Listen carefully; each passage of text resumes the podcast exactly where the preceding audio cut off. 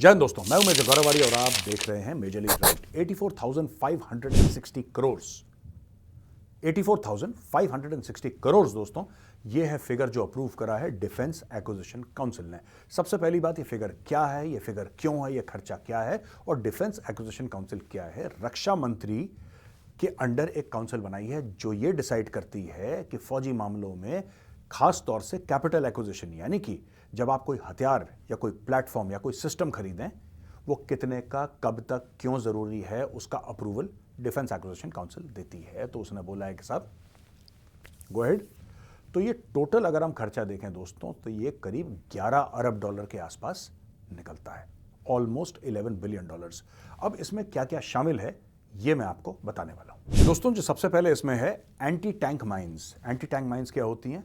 बारूदी सुरंग होती है या एंटी टैंक जो देखिए मैं प्रेशर से चलती है ना माइंस तो जैसे एंटी पर्सनल माइंस होती हैं, उसमें कम प्रेशर पे वो एक्टिवेट हो जाती है। यानी कि उस पर एंटी पर्सनल माइन होती है इंसान के लिए, दुश्मन के फौजी के लिए। फौजी आएगा, उसका पैर पड़ेगा माइन फट जाएगी, उसका पैर अलग हो जाएगा, फौजी मर जाएगा दुश्मन का। तो एक तो एंटी पर्सनल एंटी टैंक क्या होती है? एंटी टैंक अब एंटी पर्सनल माइन छोटी सी होती है। वो टैंक का कुछ नहीं बिगाड़ सकती खरोज भी नहीं आएगी टैंक को। तो उसके लिए बड़ी माइन चाहिए एंटी टैंक माइन तो ये जो एंटी टैंक माइन है, इसका प्रेशर भी ज़्यादा होता है। तो जब टैंक का प्रेशर या किसी गाड़ी का प्रेशर या किसी बीएमपी का प्रेशर या कोई भी ऐसा ना ट्रुप कैरिंग व्हीकल होती है या कुछ भी ऐसा भारी होता है, जब वो प्रेशर होगा, तब तो वो चीज़ फटती है और टैंक को बर्बाद करने में मदद करती है। तो ये तो एक एंटी टैंक माइन है। Heavy weight torpedoes multi mission maritime aircraft and air defence tactical control radars तो इसमें हैवी वेट टॉर्पीडोज हैं। टॉर्पीडोज क्या होते हैं सब? छोटी सी मिसाइल नुमा चीज़ें होती हैं जो अंडर वाटर चलती हैं। शिप से फायर करी जाती हैं सबमरीन से फायर करी जाती हैं टॉर्पीडोज और ये इस्तेमाल होती हैं दूसरे जहाज़ों को या दूसरी सबमरीन्स को बर्बाद करने के लिए। टॉर्पीडोज आ रहे हैं यहाँ पे मल्टी मिशन मैरिटाइम एयरक्राफ्ट यानी कि मैरिटाइम एयरक्राफ्ट मल्टी मिशन ये ट्रूप्स को भी ले जाए, ये इक्विपमेंट को भी ले जाए, ये सर्वेलेंस भी कर ले, और अगर ऑफेंसिव ऑपरेशंस करने हो तो हो सकता है ऑफेंसिव ऑपरेशंस में भी कामयाब रहे। ऐसे एयरक्राफ्ट ला रहे हैं और air defence tactical control radars तो ये तो रेडार्स होते हैं एयर डिफेंस के तो ये एयर डिफेंस के रेडार्स भी आ, इसकी क्षमताएँ बढ़ाई जा रही हैं नए नए आ रहे हैं। अब दोस्तों इसके बाद ये जो बोला है कि ये सारा का सारा जो पैसा होगा 84,560 करोड़ ये आत्मनिर्भरता के अंडर होगा जो इस सरकार ने स्कीम निकाली है आत्मनिर्भर भारत की यानी कि ये पैसा बाहर नहीं जाएगा। ये सारा का सारा पैसा देश के अंदर खर्च होगा। यानी कि प्राइवेट कंपनीज़ ये बहुत एक इंपॉर्टेंट टॉपिक है मैटर है, और मैं आज आपको ना दो चार डेटा पॉइंट दे दूँ, उसके बाद मैं आपको फिर विस्तार से बताऊँगा कि ये मैटर है क्या। और हमारे लिए क्यों ज़रूरी है कि भारत में चीज़ें बने, मैं कई बार बता चुका हूँ, आज कोई नई इन्फॉर्मेशन मैं आपके लिए लेकर आया हूँ दोस्तों।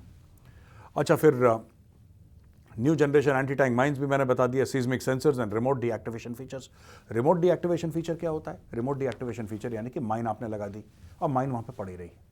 माइन पड़ी रही माइन शिफ्ट हो जाती है। माइंस जो हैं, बारिश आई, मट्टी हिली माइन शिफ्ट हो गई। ये बड़ा कॉमन है और बाद में खुद के लोगों को नुकसान पहुंचाती है माइंस दोस्तों, अभी भी यूरोप में कभी कभी साल में एक दो बार ऐसा पता लगता है कि जो सेकेंड वर्ल्ड वॉर था, द्वितीय विश्व युद्ध, जो कि 1945 में खत्म हुआ था, उसकी माइंस मिल जाती हैं अभी। आप आप लगा लीजिए कितना टाइम हो गया इस चीज़ को। लेकिन अभी भी उसकी माइंस कभी कभी मिल जाती हैं यूरोप में, पुराने रॉकेट पुराने बॉम्ब्स मिल जाते हैं, जिसको फिर डीएक्टिवेट करना पड़ता है डिफ्यूज़ करना पड़ता है। तो ये है रिमोटली डीएक्टिवेटेड यानी कि आपने माइन लगाई और फिर जब आपको माइन आपके काम की नहीं रही या आपको लगता है कि अब इस माइन को हटाना चाहिए तो आपने बटन दबाया माइन अपनी जगह फट जाएगी। तो फिर और किसी को नुकसान नहीं करेगी माइन एक तो ये माइंस आ रही हैं। इसके अलावा active towed array sonar and heavy weight torpedoes जो मैंने आपको बताया है procurement of flight refueller aircraft flight refueller aircraft क्या होता है दोस्तों? ऐसा होता है कि जैसे आप समझ लीजिए पेट्रोल पंप है ना? ये उड़ता हुआ पेट्रोल पंप है। मैं आपको सादी देसी भाषा में समझा रहा हूँ, उड़ता पेट्रोल पंप। यानी कि कोई भी एयरक्राफ्ट का एक रेंज होता है। फाइटर एयरक्राफ्ट है दोस्तों। तो फाइटर एयरक्राफ्ट का क्या होगा? एक रेंज होगा। ज़ाहिर सी बात है, आपने बोला कि साहब ये जो एयरक्राफ्ट है, इसका 2000 किलोमीटर का रेंज है। ढाई हज़ार किलोमीटर का रेंज है। यानी कि उसको उड़ना है, उसको मिशन पूरा करना है और वापस बेस आना है। तो ये टोटल जो फ्लाइंग का इसका जो एरिया है ये 2000 मान लीजिए 2000 ज़्यादा नहीं हो सकता। लेकिन आपका मिशन ऐसी रिक्वायरमेंट रखता है कि हो सकता है उसको तीन, साढ़े तीन हज़ार जाना पड़े। जाना, आना, पूरा मिशन करना। ये आप मानते हैं आपके मिशन पैरामीटर्स फिर आप क्या करेंगे? वो वापस थोड़ा आएगा रिफ्यूलिंग के लिए। तो आपके पास ऐसे जहाज़ होंगे, बड़े जहाज़ जिनमें फ्यूल टैंक्स हैं और उसमें हज़ारों दर हज़ारों लीटर फ्यूल रहता है एविएशन फ्यूल फाइटर जेट्स के लिए और भी एयरक्राफ्ट के लिए। तो वो क्या करता है कि फिर वो एक पाइप डालता है पाइप के ज़रिए रिफ्यूल कर देता है टैंक फुल कर देता है उड़ते उड़ते ये टैंक फुल हो जाता है दोस्तों। तो ये भारत को इसकी आवश्यकता है, भारत ने इसके लिए भी बोल रखा है, इसके लिए भी ऑर्डर देंगे। और हम लोग बात कर रहे हैं इंडियन कोस्ट गार्ड को बोला है कि सॉफ्टवेयर डिफाइंड रेडियोज तो न्यू रेडियोज हैं उनके लिए। और इन सब के लिए बोला है कि साहब, आपको ना दो चार चीज़ें करनी है। एक तो आपको लोकल इनोवेशन करना है आपको। आपको रिसर्च एंड डेवलपमेंट करना है। आज की तारीख में मोदी सरकार ने जो कंपनीज़ हैं ना, जो डिफेंस वाली कंपनीज़ हैं दोस्तों, एक ज़माने में तो 100 परसेंट ये सरकारी कंपनी हुआ करती थी। अब इन्होंने प्राइवेट के लिए खोल दिया। और ये कह रहे हैं कि प्राइवेट का बंदा अगर कोई बैंगलोर में कोई राइफल अच्छी बना सकता है तो पेश करो यार। इंडियन हो, हिंदुस्तानी हो ना, फिर कोई फ़र्क नहीं पड़ता। आप सरकार के लिए काम करते हो प्राइवेटली काम करते हो वी डोंट केयर प्रोडक्ट अच्छा होना चाहिए और भारत में बना होना चाहिए, बस। ये दो रिक्वायरमेंट है हमारी। बढ़िया प्रोडक्ट अच्छे प्राइस पॉइंट पे मेड इन इंडिया कोई मना नहीं करेगा आर्मी नेवी एयरफोर्स उनका काम बनना चाहिए, उनको प्रोडक्ट पसंद आना चाहिए। तो दोस्तों, इसके लिए उन्होंने काफ़ी चीज़ें करी हैं इसमें और ये पूरी की पूरी जो चीज़ है ना, ये सिर्फ़ एक चीज़ के लिए है, आत्मनिर्भर। तो इनको चाहिए आत्मनिर्भर, यानी कि सेल्फ रिलायंट यानी कि भारत के अंदर ये चीज़ें बने कंपनीज़ भारत के अंदर ये बनाए। क्यों? दोस्तों, क्योंकि लड़ाई आप दूसरे के हथियार से नहीं लड़ सकते। भारत ने बहुत कोशिश करी है और इतने साल दर साल से भारत यही कोशिश करता आया है कि अच्छा एक काम करो यार एक चेक साइन करो, रूस से एयरक्राफ्ट ले लो, दूसरा चेक साइन करो, अमेरिका से ले लो, तीसरा चेक साइन करो, फ्रांस से ही ले लो। अभी भी हम ले रहे हैं, ऐसी बात नहीं है कि अभी ये सब बंद हो गया है। लेकिन भारत का एक प्लान है कि कुछ समय के बाद सारी की सारी चीज़ें भारत में बनेंगी। कई चीज़ों को, कई आइटम्स को दोस्तों नेगेटिव लिस्ट में डाल दिया है। यानी कि अब फौज को मना हो गया है कि यह चीज़ आप विदेश से इंपोर्ट नहीं कर सकते, सरकार बैन करती है। तो उसको नेगेटिव लिस्ट बोलते हैं, उसको नेगेटिव लिस्ट में डाल दिया। और हज़ारों दर हज़ारों ऐसे आइटम हैं जो आज की तारीख में दोस्तों नेगेटिव लिस्ट में है। अच्छा इससे क्या है कि मजबूरी हो गई भारत में ये चीज़ें बनाना। और भारत में लोग तैयार हैं, बनाने के लिए बना भी रहे हैं। तो जैसे कि कोई एक आइटम है जो कि विदेश से ही आ रहा है पिछले पचास साठ साल से। मोदी सरकार ने बोल दिया कि अगले साल से विदेश से नहीं आएगा। भारत में बनाएँगे।